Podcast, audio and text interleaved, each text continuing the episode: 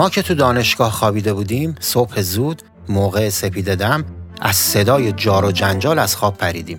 این صدا به منزله اعلان خطر بود.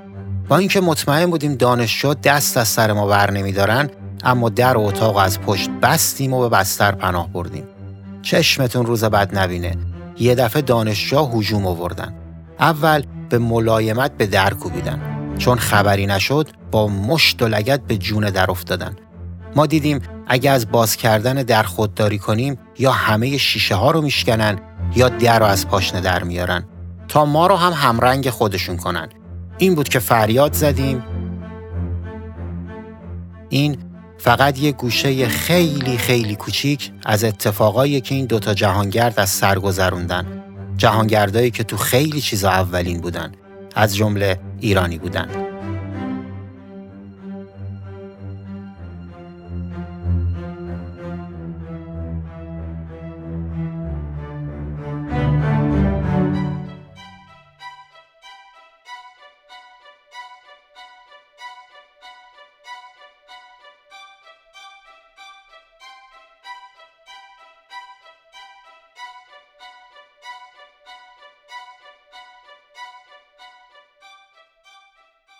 سلام من مجید قدیانی هستم و این اپیزود هفتمه که 69 سال بعد از اینکه دو تا برادر امیدوار یه سفر پر از هیجان و از ایران به مقصد بقیه دنیا شروع کردن ضبط میشه.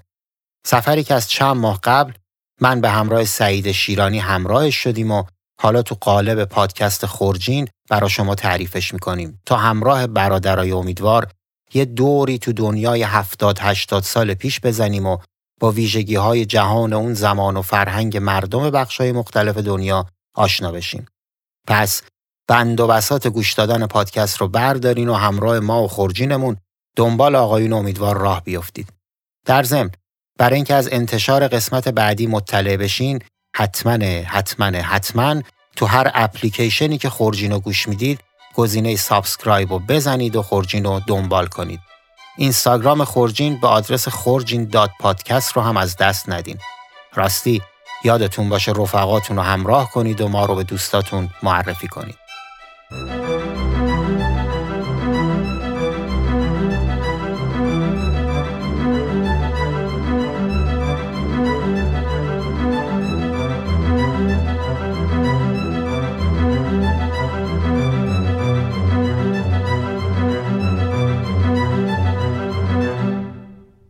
تو اپیزود قبل به شهر دهلی رسیدیم و گفتیم که بخش دهلی تو سفرنامه برادرای امیدوار با سرتیتر قلب 400 میلیون نفر اینجوری شروع شده.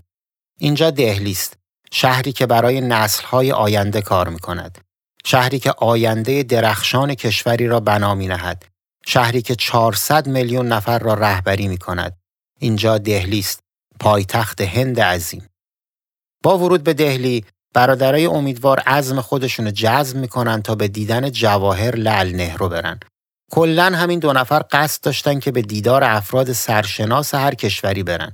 با این وجود هیچ درخواستی به سفارت ایران نمیدن و تمام تلاششون رو می‌کنن تا فقط به عنوان دو نفر ایرونی نه دو نفر از طرف دولت ایران لال نهرو رو ببینن. به همین منظور صبح علت طلوع راهی خونه نهرو نخست وزیر وقت هند میشن و رئیس دفترش رو ملاقات می‌کنن. اون بنده خودم خیلی با حوصله به حرفای اینا گوش میده و سرآخر بهشون میگه که فردا هشت صبح همینجا باشن. با اینکه فکر کنم بیشتر ما بدونیم جواهر لال نهرو کیه یا حداقل اسمش رو شنیده باشیم ولی یه توضیحی درباره زندگی این مرد تاثیرگذار میدم و ازش میگذرم.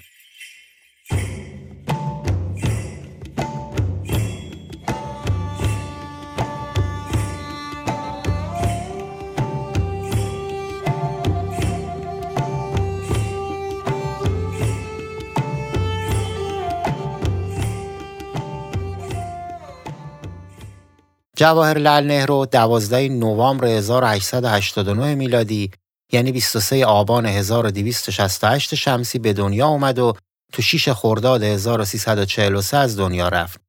پدرش موتیلال نهرو یه وکیل ثروتمند ساکن الله آباد بود و اسم مادرش هم سوارو برانی. جواهر که سه تا خواهرم داشت تو بهترین مدرسه های هند درس خوند و تو چند تا کالج معتبر مثل ترینیتی آکسفورد تحصیلات خودش رو تو رشته حقوق کامل کرد. اون تا قبل از استقلال هند به شکل نامنظم یه ده سالی رو توی زندون گذروند که حاصلش شد کتابی به اسم نگاهی به تاریخ جهان تو سه جلد. این کتاب به زبون ساده برای نوجوانها و جوانها نوشته شده درباره داستان آفرینش زمین و پیدا شدن زندگی تا تشکیل اولین قبیله ها و اجتماعای بشری و همینجوری جلوتر میاد. نهرو در حقیقت شروع می‌کنه برای ایندیریا دختر ده سالش نامه نوشتن که این نامه ها تبدیل به این کتاب میشن. نهرو تو دوران نخست وزیری همراه سردار پاتل و دکتر آمبتکار قوانین جدید تصویب می‌کنه که برای پیشبرد هندوستان خیلی کارآمد بودن. مهمترین اونا لغو نظام کاست بوده. نظامی که یه جور طبقه بندی اجتماعی بوده و با مشخصاتی مثل ارث و قبیله و اینا سر و کار داشته و به شدت تبعیض‌آمیز بوده. روابطی که هنوزم تو بخشایی از هند دیده میشه و یه کوچولو دربارش تو اپیزود چهار حرف زدیم. همون طبقه بندی که به هم دختر نمی‌دادن و از دست هم غذا نمیخوردن. پیشنهاد من اینه که پادکست خورجین رو از قسمت اول گوش بدید. ولی اگه از همینجا هم همراه ما شدید، باید بگم که توی هر اپیزود می‌تونید به طور جداگونه با دیدنی ها، عجایب، تاریخ و فرهنگ همون بخش آشنا بشید. بگذاریم. داشتم درباره لغو نظام طبقه بندی تبعیض‌آمیز هند می‌گفتم و مهمه که بدونیم سردار پاتل و دکتر آمبدکار خودشون یه بخشی از تاریخ هند محسوب میشن که اگه بخوام وارد زندگی اونا بشم خیلی از سفرنامه دور میشیم. پیشنهاد می‌کنم اگه دوست داشتین خودتون خیلی اجمالی دربارهشون بخونید. پایگذاری جنبش عدم تعهد با همکاری احمد سوکارنو، مارشال تیتو و جمال عبدالناصر هم یکی دیگه از کارهای شاخص اونا بوده البته به کمک نهرو. در مورد کتاب تاریخ جهان این رو هم بگم که جواهر لال نهرو بعد از اینکه متوجه میشه شخصی به اسم محمود تفضلی کتاب دیگرش یعنی زندگی من رو به فارسی ترجمه کرده ازش می‌خواد که نگاهی به تاریخ جهان رو هم ترجمه کنه. مرحوم تفضلی هم کتاب متصل و پیوسته جناب نهرو رو تو سه بخش ترجمه می‌کنه. بخش اول شامل 95 نامه از تاریخ باستان تا اواخر قرن 18 بخش دوم شامل 60 نامه تا جنگ جهانی اول و بخش سوم شامل 43 نامه که به دنیای بعد جنگ مربوط میشه. این کتاب و نشر امیرکبیر چاپ می‌کنه و یه نسخه هم دست نهرو می‌رسه که ایشون برای مترجم می‌نویسه سفیر کبیر ما در تهران یک نسخه از ترجمه فارسی کتاب نگاهی به تاریخ جهان را که شما ترجمه کرده بودید برایم فرستاده است. از شما سپاسگزارم و آن را تقدیر می کنم. چون زبان فارسی نمی‌دانم شاید نتوانم درباره این ترجمه قضاوت کنم اما شنیدم که این کتاب در ایران موقعیت خوبی کسب کرده است و استقبال شایانی از جانب دانشجویان و عموم مردم از آن شده است. امیدوارم این کتاب سبب تفاهم بیشتر میان ایران و هند بشود.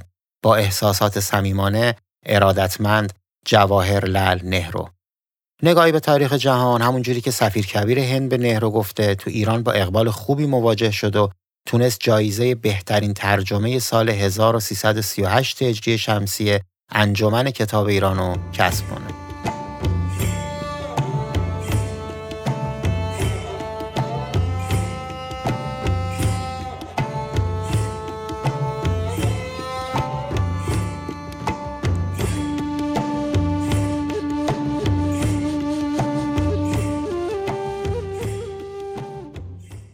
خب همونجوری که قرار بود فردا صبح رأس ساعت هشت برادرای امیدوار واسه دیدن این مرد بزرگ به محل قرار میرن و یه زن چاق البته بسیار چاق با پیرهنی ساده از امیدوارا پذیرایی می‌کنه و هشت درب اونا رو به یه اتاق دیگه می‌بره که به گفته سفرنامه پاندیت نهرو تو قاب در ظاهر میشه در حالی که دخترش زیر بغلش رو گرفته بوده.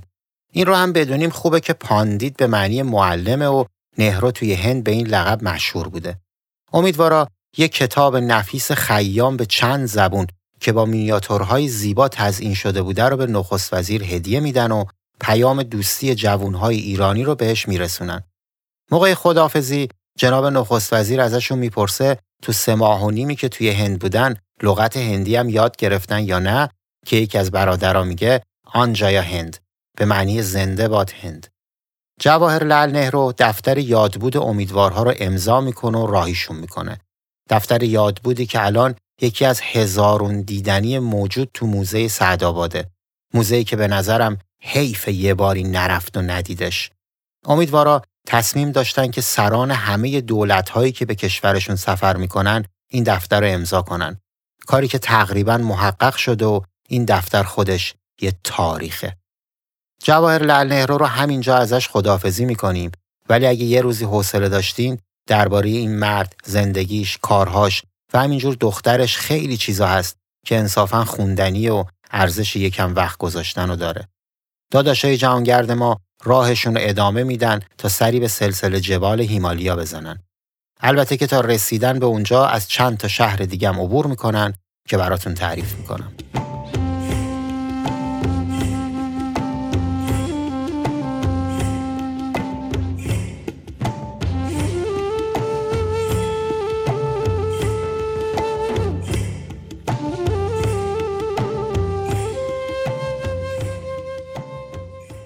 برادرای امیدوار واسه رسیدن به شهر دارجیلینگ یعنی جایی که قرار بوده از اونجا برن به سمت هیمالیا اول وارد شهر علیگر میشن.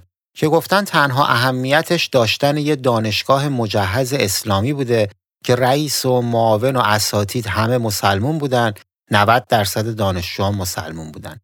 یه لباس یه شکل شبیه مسلمونای هندی هم میپوشیدن. البته دولت وقت برای احترام به اونا سالانه بودجه هنگفتی خرج این دانشگاه می‌کرده.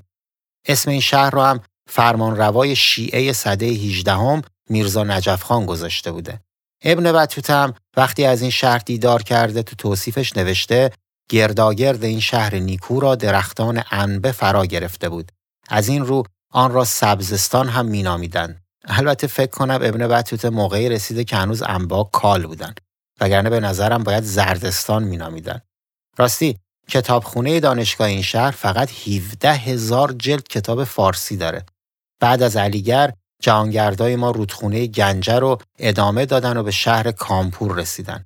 به نظر می‌رسه که داداشا خیلی با این شهر حال نکردن چون کلا دربارش دو خط نوشتن و گفتن تو اطراف شهر دودکش های بلند کارخونه ها نظر رو جلب می‌کرده و شهرش به منچستر هند مشهور بوده. البته الان یکی از شهرهای بزرگ اون منطقه است و به منچستر آسیا شهرت داره. شهر بعدی شهر لوکنها هستش که با ورود امیدوارا بهش موعد عید رنگی فرا می‌رسه و دونستن رسم و رسوم این عید جالب شنیدنیه. موقع ورود برادرای داستان ما به این شهر تعطیل رسمی بود و یکی از چهار فستیوال مهم هند به نام جشن مقدس یا جشن رنگی قرار بوده که برگزار بشه.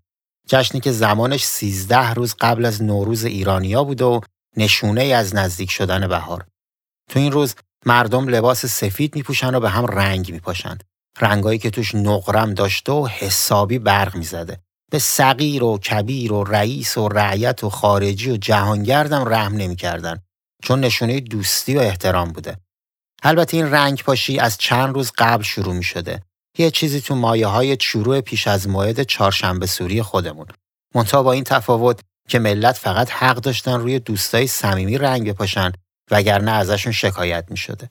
ولی با شروع روز جشن اگه یه خارجی از هواپیما بیرون می اومده امونش نمی‌دادن و با پمپای قوی تو همون فرودگاه طرف و حسابی رنگی می‌کردن. برادرها گفتن که اینقدر همه شاد بودن و همه چیز رنگی رنگی که قشنگ می شده اومدن بهار رو حس کرد. حتی پاندید نهرو هم از این قاعده مستثنا نبوده که هیچ کلی آدم معروف و رجل سیاسی رو دعوت می‌کرده به جشن و به هم رنگ میپاشیدن. حتی تصورش هم برای من سخته. یعنی تصور رجل سیاسی خودمون به صورت رنگی پنگی. خلاصه برادرها که داشتن تو دانشگاه استراحت می‌کردن از سر و صدا بیدار میشن و می‌فهمن که دانشجو دارن میان سراغشون تا رنگیشون کنن اونا در اتاق میبندن ولی دانشجو اولش خیلی محترمانه در می‌زنن. وقتی در باز نمیشه کار به جایی می‌رسه که فاصله چندانی به شکستن شیشه ها و خرد شدنشون نداشتن. که یکی از برادرها میگه دوستای دانشجوی عزیز ما کلا یه پیرهم بیشتر نداریم. خونمون هم نزدیک نیست که بریم عوض کنیم. اونها میگن زرش البته دقیقا همین رو نمیگن ها. درستش اینه که میگن ما براتون لباس میاریم. اگه خودتون در کنید. در که باز میشه امیدوارا خودشون وسط هزارون نفر می‌بینن با صورتهای شبیه فراری های جهنم.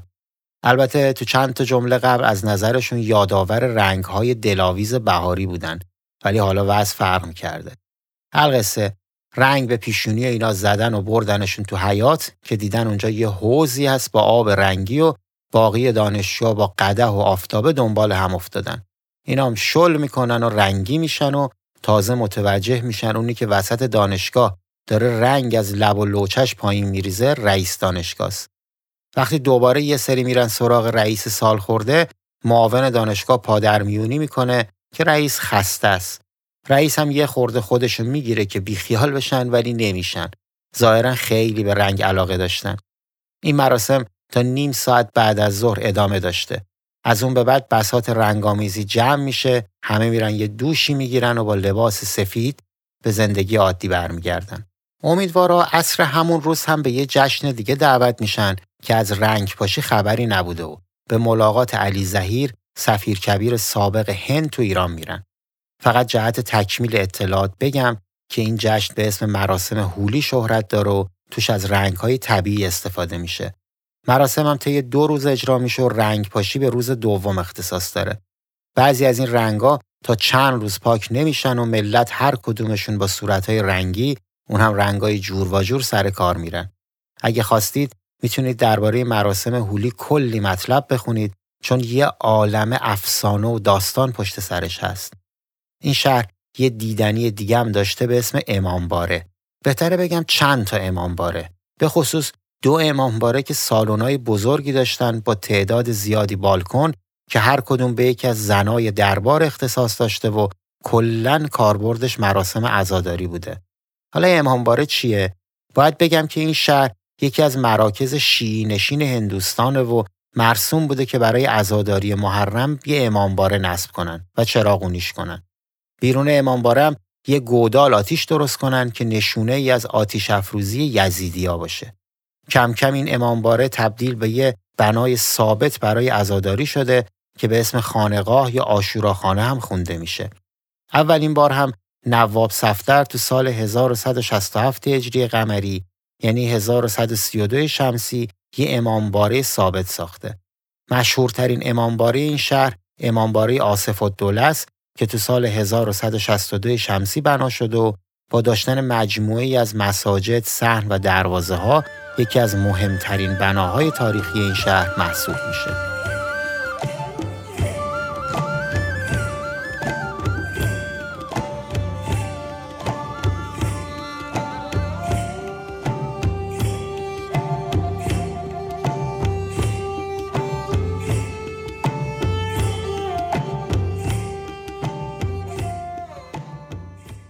امیدوارا تو ادامه راه از رودخونه گنجه تو شهر بیهار هم میگذرن و به شهر پاتنا مرکز ایالت بیهار می‌رسن.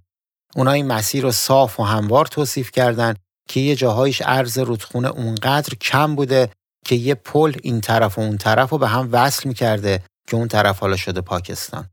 چیزی که تو شهر پاتنا اونا رو شگفت زده کرده فارسی زبونهای زیاد این شهر بوده که متوجه شدن دلیلش وجود یک کتابخونه دولتیه که اونقدر آثار گرونبها و خطی ایرانی توش داره که هر کسی رو علاقمند به آموختن زبان فارسی می‌کنه.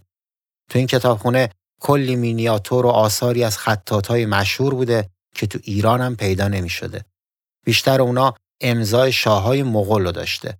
ظاهرا مردم اون منطقه خیلی هم دوست داشتن که با عیسی و عبدالله هم کلام بشن و دست از سرشون ور نمی داشتن. ولی برادران نوشتن که اما ما کجا حوصله این کار را داشتیم؟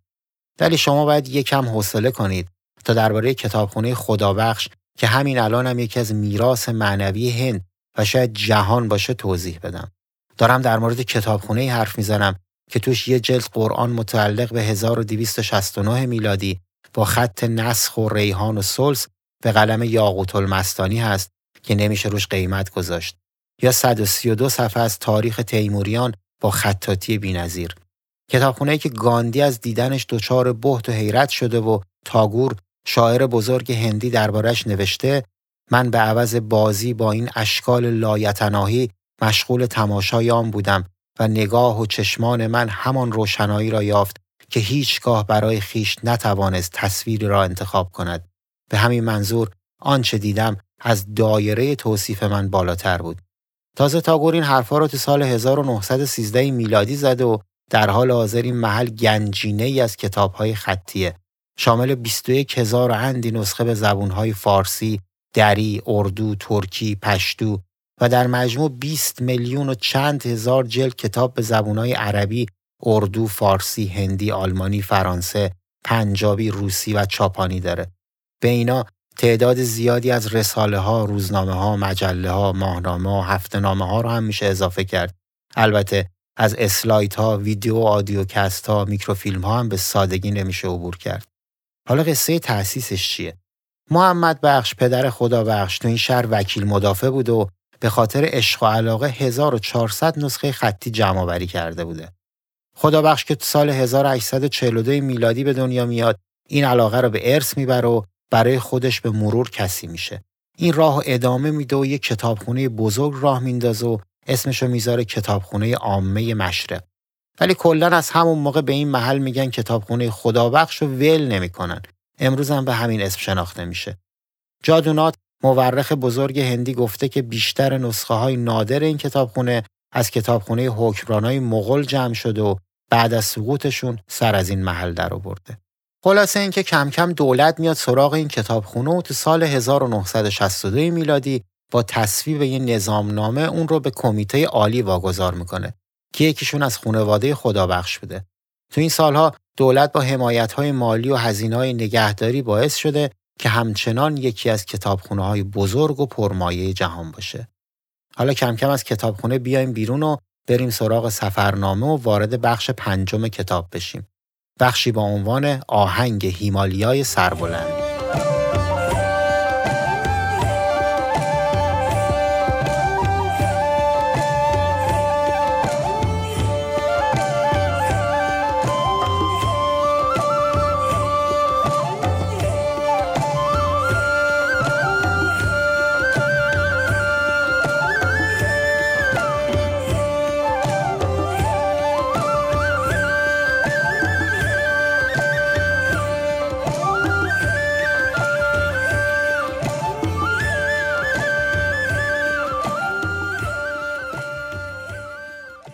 نوشتن وقتی که شهر سیلیگوری رو پشت سر گذاشتیم و به شهر دارجیلینگ رسیدیم انگار به زیارت یکی از اماکن مقدس نائل شدیم.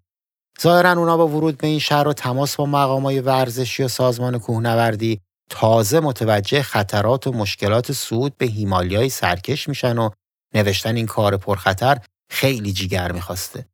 ولی از اونجایی که این داداشا کلا جیگر بودن با یه مقداری گوشت و پوست و باقی جواره نوشتن که مبارزه با طبیعت در خون ما موج می‌زد. البته در ادامه فرمودن که البته این را هم عرض کنیم که قصد ما صعود به یکی از قلل نسبتا کوتاه هیمالیا بود. یعنی در پی یافتن راهی برای ورود به تبت بودیم. حالا بریم جلوتر ببینیم تا کجا رفتن و سرنوشت چقدر ارتفاع براشون در نظر گرفته بوده. قبل از اینکه بریم جلوتر می‌خوام درباره اسپانسر این قسمت یه داستان تعریف کنم که شنیدنیه. البته شاید برای اونایی که تو اپیزود 6 اون رو شنیدن تکراری باشه ولی اینقدر برا بچه های کارکست باحالن که من شاید هر دفعه این جریان رو تعریف کنم تا اسمشون از یادتون نره.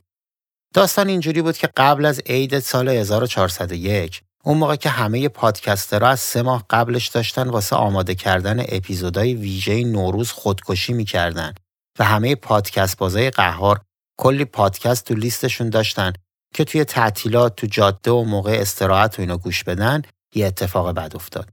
انکر که هاست خیلی از پادکست های فارسی بود ایرانو تحریم کرد. خلاصش این که شب عیدی دست همه مون تو هنا. همه که میگم یعنی همه ها. یعنی جدا از پادکسترها و پادکست گوشکنا اسپانسرام داستان پیدا کردن. هاست یا میزبان پادکست هم اگه نمی‌دونید چیه باید بگم فضاهایی هستن که به شما امکان ذخیره و بارگذاری فایل های پادکست رو میده و با تولید یه RSS خاص پادکست شما رو تو فضاهای پادگیر بازنشر می‌کنه. اینجا بود که برای بچه های تیم کارکست که یکی از پادکست های دوست و همسایه خورجینه دستاشون از تو هنا در آوردن و آستینا رو بالا زدن و طی یه اقدام ضربتی یه هاست مخصوص پادکست های فارسی تهیه و تولید کردن که نه بشه فیلترش کرد نه تحریم. اسمش هم گذاشتن داتکست. بعدم خیلی آزاد و رایگان گذاشتنش تو دسترس خلق پادکست باز. هم, هم می‌تونید برید رایگان پادکستتون رو روش بارگذاری کنید و با خیال راحت پادکست تولید کنید. همه اینا رو گفتم که بگم این بچه ها اینقدر مشتی که بعد از این همه کار حسابی و به درد بخور اسپانسر پادکست مام شدن تا به یه پادکست جوانتر از خودشون تو ابتدای مسیر کمک کرده باشن. لینک هاست و پادکستشون هم تو توضیحات این اپیزود هست. حالا که با جریان هاست دادکست و برا بچه های کارکست و اینا بیشتر آشنا شدید بریم وارد شهر دارجیلینگ بشیم که قرار توش کلی اتفاق جالب بیفته.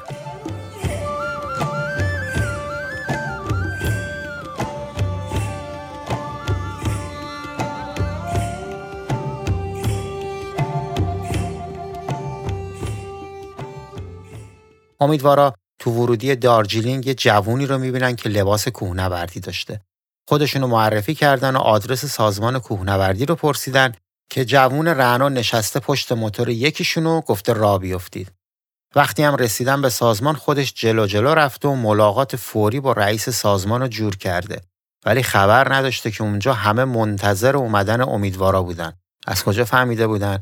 از اونجایی که دوتا برادر قصه ما وقتی که به حضور پاندید نهرو رسیدن و اون خیام نفیس و هدیه دادن به امروزشون حسابی فکر کرده بودن.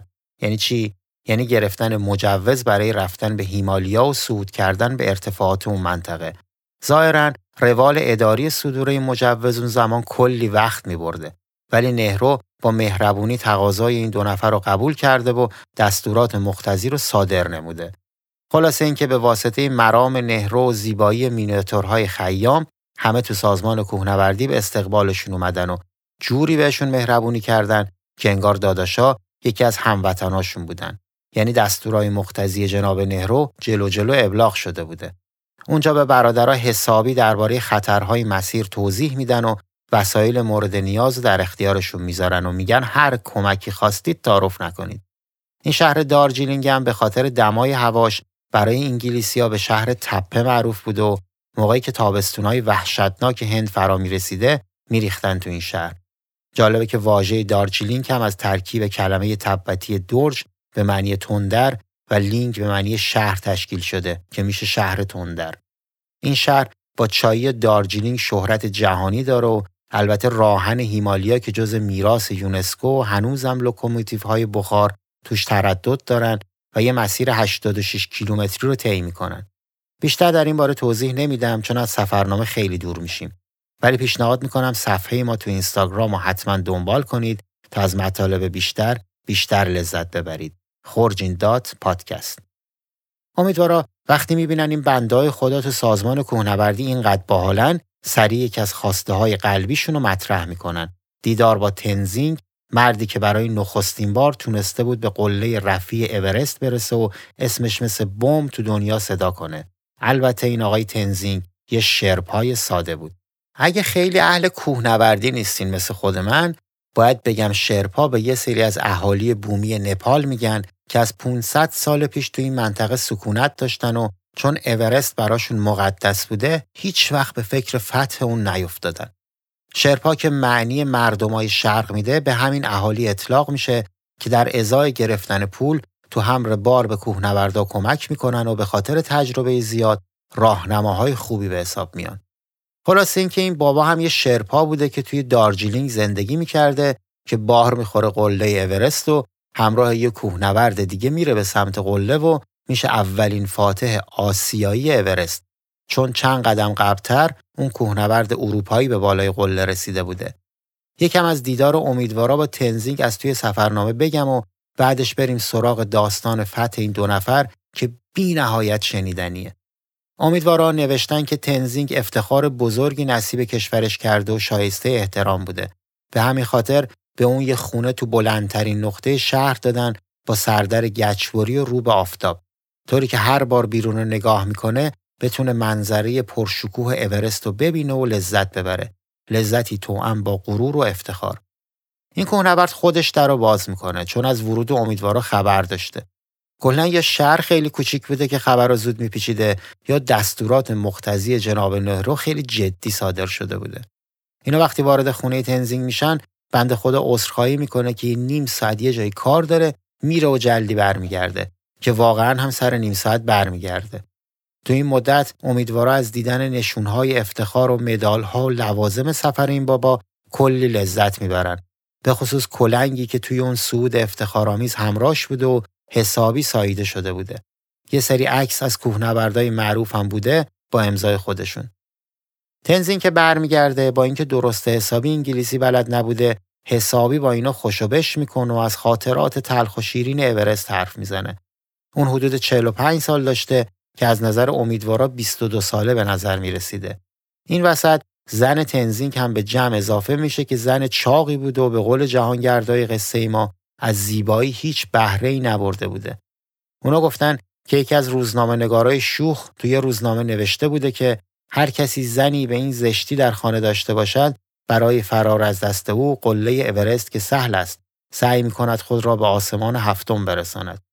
البته خود حضرت تنزین هم همچین لوبتی نبوده ولی در عوض اینجوری که دوستای ما نوشتن دخترش از زیبایی بهره فراوانی برده بوده و روون انگلیسی حرف می‌زده. تنزینگ هم وقتی می‌فهمه برادرها از نهر و مجوز دارن و لازم نیست چند ماهی دنبال اجازه نامه باشن حسابی تعجب می‌کنه و براشون آرزوی موفقیت می‌کنه. حالا یه کوچولو برادری امیدوار تنها بذاریم و بریم سراغ فاتحان اورست. البته این اسم یک کتاب کم حجم نوشته لوئیس خولفند به ترجمه محمود گودرزی که اگه دوست داشتین بخونیدش. ولی من می‌خوام خیلی خلاصه درباره رویای فتح این قله و جونهایی که تو این راه فدا شده بگم و ماجرای رسیدن این مرد آسیایی بلندترین قله دنیا رو تعریف کنم.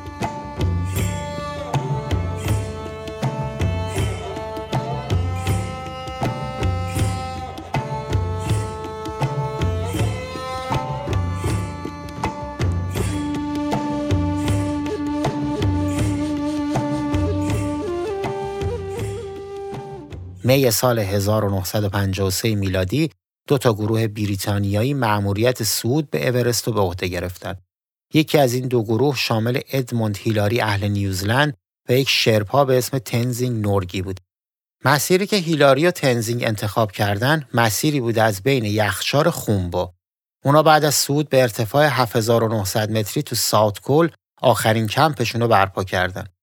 گروه دومی که از مسیر دیگه شانسشون رو امتحان کردن به فاصله 100 متری قلم رسیدن ولی موفق به فتح اون نشدن. حالا نوبت به هیلاری رسیده بود. دو روز بعد از تلاش تیم اول یعنی تو 28 می اونا به ارتفاع 8500 متری رسیدن و صبح برای قدم آخر اقدام کردند. گفته میشه هوا اونقدر سرد بوده که پوتینای هیلاری که بیرون چادر مونده بوده یخ زده و فقط دو ساعت طول کشیده تا اونا بتونن کفشا رو گرم کنن. بعد از یه سود موفق هیلاری و تنزینگ به فاصله 12 متری قله رسیدن. یعنی نزدیکترین فاصله که تا اون روز ثبت شده بوده. تو ادامه یه مسیر یخی صخره‌ای خطرناک بین اونا و قله به چشم میخورده. از نظر ادموند هیچ راه برگشتی هم وجود نداشته. تلسم اورست باید شکسته می شده. ادموند با نبوغ کوهنوردیش تونست از اون مسیر بالا بره. مسیری که بعدها به اسم قدمگاه هیلاری نامگذاری شد.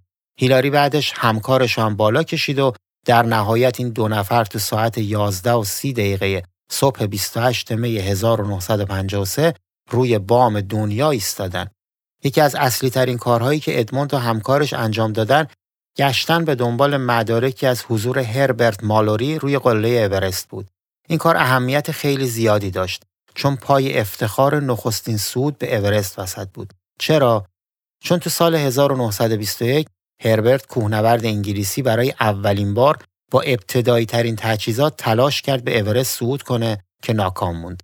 هربرت دو بار دیگه هم تو سالهای 1924 شانسش امتحان کرد که تو آخرین اقدام در حالی که 8600 متر بالا رفته بود تو فاصله 250 متری قله ناپدید شد و به عنوان یکی از رازهای بزرگ تاریخ کوهنوردی موندگار شد.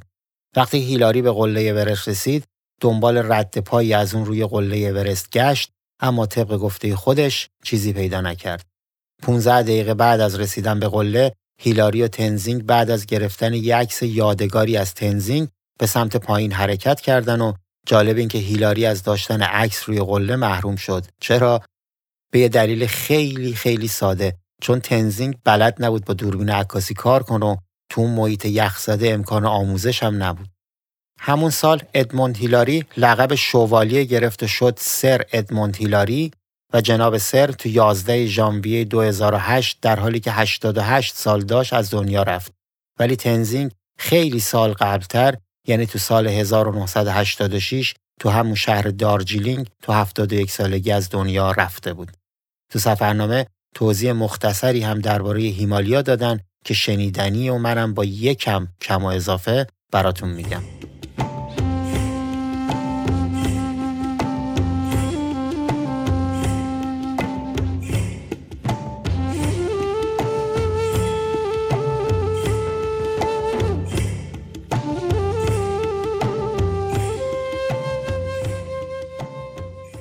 اونا گفتن که این منطقه مرتفع و سر به آسمون کشیده رو باید یکی از شگفتانگیزترین نقاط دنیا دونست. اونا اول از همه درباره افسانه آدم برفی نوشتن که به قول خودشون مثل یه حاله اسرارآمیز قله ها رو پوشونده بود و تو ادامه گفتن که تونستن حقیقت اونو کشف کنن. چون موقع سیاحت با یه خرس برخورد کردن که روی برف راه می‌رفت و از دور شبیه انسان برفی بوده. البته آدم برفی مورد اشاره جهانگرد ایرونی همون مرد برفی، یتی، ساسکواچ یا همون پاگونده است که طبق افسانه ها تو کوههای هیمالیا دیده شده و گاهی هم تو هوای بد به کوهنوردا کمک کرده. از یتیا تو خیلی از فیلم ها و انیمیشن ها یاد شده و نمونه ماندگارش تو مجموعه تنتنه. تو کتاب تنتن در تبت.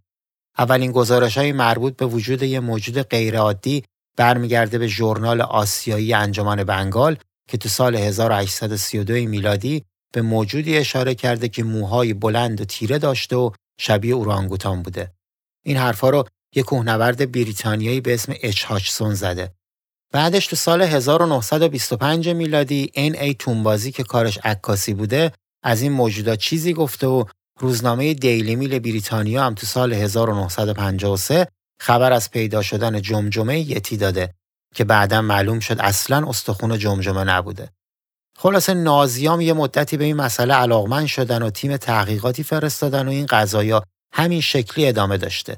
ولی نکته جالب اینه که تو سال 2017 میلادی طی یه تحقیق علمی گسترده یک بار برای همیشه ثابت کردن که پاگنده وجود نداره و یافته ها خبر از نوعی خرس میده.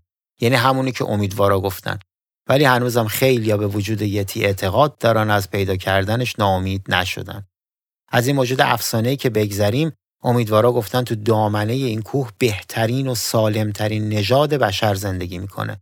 البته این نظر دکتر باتیک دکتر و کارشناس نژاد شناسی بوده که محل تلاقی خطوط مرزی افغانستان، هندوستان، پاکستان، شوروی و تبت رو محل زندگی تندرستترین و نیرومندترین نوع بشر دونسته. با اینکه وضع زراعتی خوبی تو اون منطقه وجود نداره و مردم تو فقر و تنگدستی زندگی می‌کنن ولی مقدار بیماری خیلی پایین و طول عمر به شدت بالا. مشهورترین ساکنای منطقه هونزا هستند که معتقدن اسکندر مقدونی بعد از عروسی با دختر شاه ایرون برای ماه اصل اومده محله اونا. اما اونجا اونقدر خوش آب و هوا و خوش منظره بوده که یه سری از سربازاش موندگار شدن و اینو از نسل همونا هستن. امیدواران نوشتن که تو تمام عمر مردمی خوشحالتر، تندرستتر و با نشادتر از هونزا ندیدن و اگه یکی اونجا تو صد سالگی بمیره جوون مرگ به حساب میاد. سرطان و سل که هیچی. حتی یه نفر رو ندیدن که تب داشته باشه. در حال حاضر هم مردمای روستای هونزا به طول عمر شهرت دارن و یکی از مرکزهای گردشگری محسوب میشه. اهالی این دره سرسبز که تو شمال پاکستان امروزی قرار داره اهل پیاده روی های طولانی خوردن غذاهای طبیعی و سبک زندگی سالم هستن و در کمال تعجب 95 درصدشون سواد دارن. توی این روستا افراد 150 ساله زیادی وجود دارن و زنها تا 60 سالگی امکان زایمان دارن. این مردم از چهار قوم مختلف تشکیل شدن و دارای دو تا دین هستن. حالا که کلی چیز درباره هیمالیا می‌دونیم، قرار همراه برادرها بریم یکم بالاتر. یه جایی تو ارتفاع 5500 متری. برادرای امیدوار تو ادامه سفرنامه همراه دو نفر راهنما از جنگلی مخوف و باطلاق کشنده رد میشن و راه سود و پیش می‌گیرن تا به سمت تبت برن. راهی که پر از خطر بود و کلی ماجراجویی داره.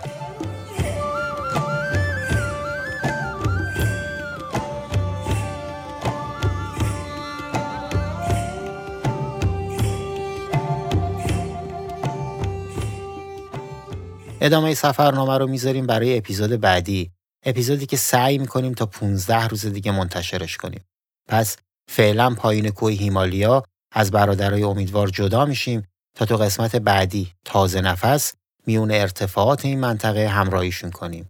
در آخرم لازم از برا بچه های مل برای انتخاب موسیقی های متن، ملیه دودانگی واسه طراحی کاور و لوگو و همینطور علی امیریان بابت کارهای مربوط به edit و ساخت موسیقی ابتدا و انتهای پادکست تشکر کنم. همینطور از اسپانسر این قسمت کارکست و از همه کسایی که ما رو تو app های پادگیر دنبال می‌کنن هم ممنونیم. و البته آیلار که کارهای مربوط به صفحه اینستاگرام خورجین رو انجام میده و دیدنش خالی از لطف نیست. آدرس صفحمون هم که گفتم خورجین با J دات پادکست. برای شنیدن حوادث و ماجراهای جور و جور تو قسمت بعدی پادکست همراه ما باشید تا اون موقع روز و روزگارتون امیدوارم خوش باشه